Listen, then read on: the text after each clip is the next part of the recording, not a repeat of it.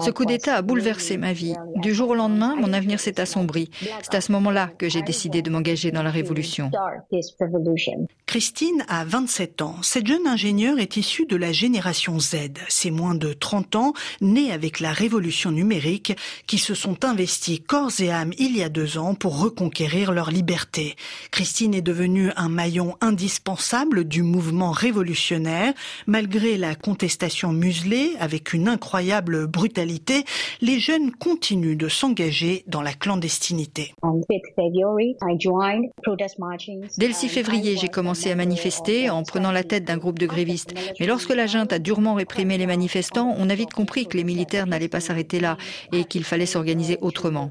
Avec deux camarades, nous avons créé un réseau d'information de la société civile.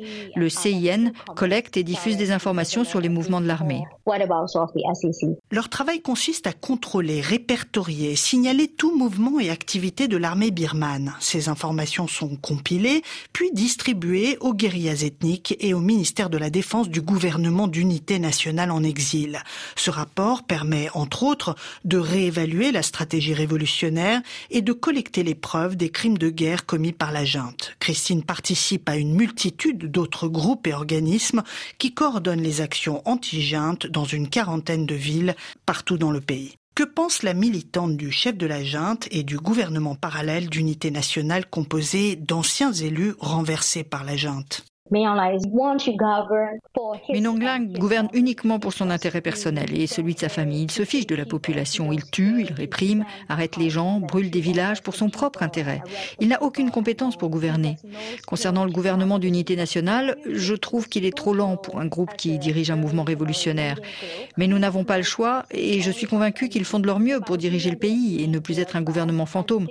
Ce gouvernement a notre plein soutien car nous poursuivons un même objectif et nous devons mener ce combat ensemble, main dans la main. Mais ce combat exige de nombreux sacrifices. Ça fait deux ans que j'ai quitté mon domicile. C'était juste après l'arrestation de mes camarades. Depuis, je passe mon temps à fuir et à vivre dans la clandestinité. Je donne tout mon temps et ma vie entière à cette révolution. Et c'est pour garder ma dignité. Ces deux dernières années, des millions de personnes ont perdu leurs droits fondamentaux, se sont retrouvées sans toit, sans soins, sans éducation. Les militaires vendent tout, les ressources naturelles, le gaz, le pétrole, les pierres précieuses et même le fleuve Irrawaddy que la Chine veut racheter pour y construire un barrage.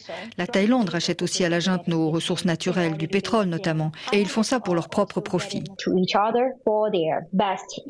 Dans cette révolution, Christine s'est fait de nouveaux amis, des camarades, des compagnons de lutte, car ses amis d'enfance et de l'université, en tout cas la plupart d'entre eux, ont choisi l'exil. Christine, elle, a décidé de rester pour combattre ce régime tyrannique et autoritaire qui a brisé net tous ses rêves.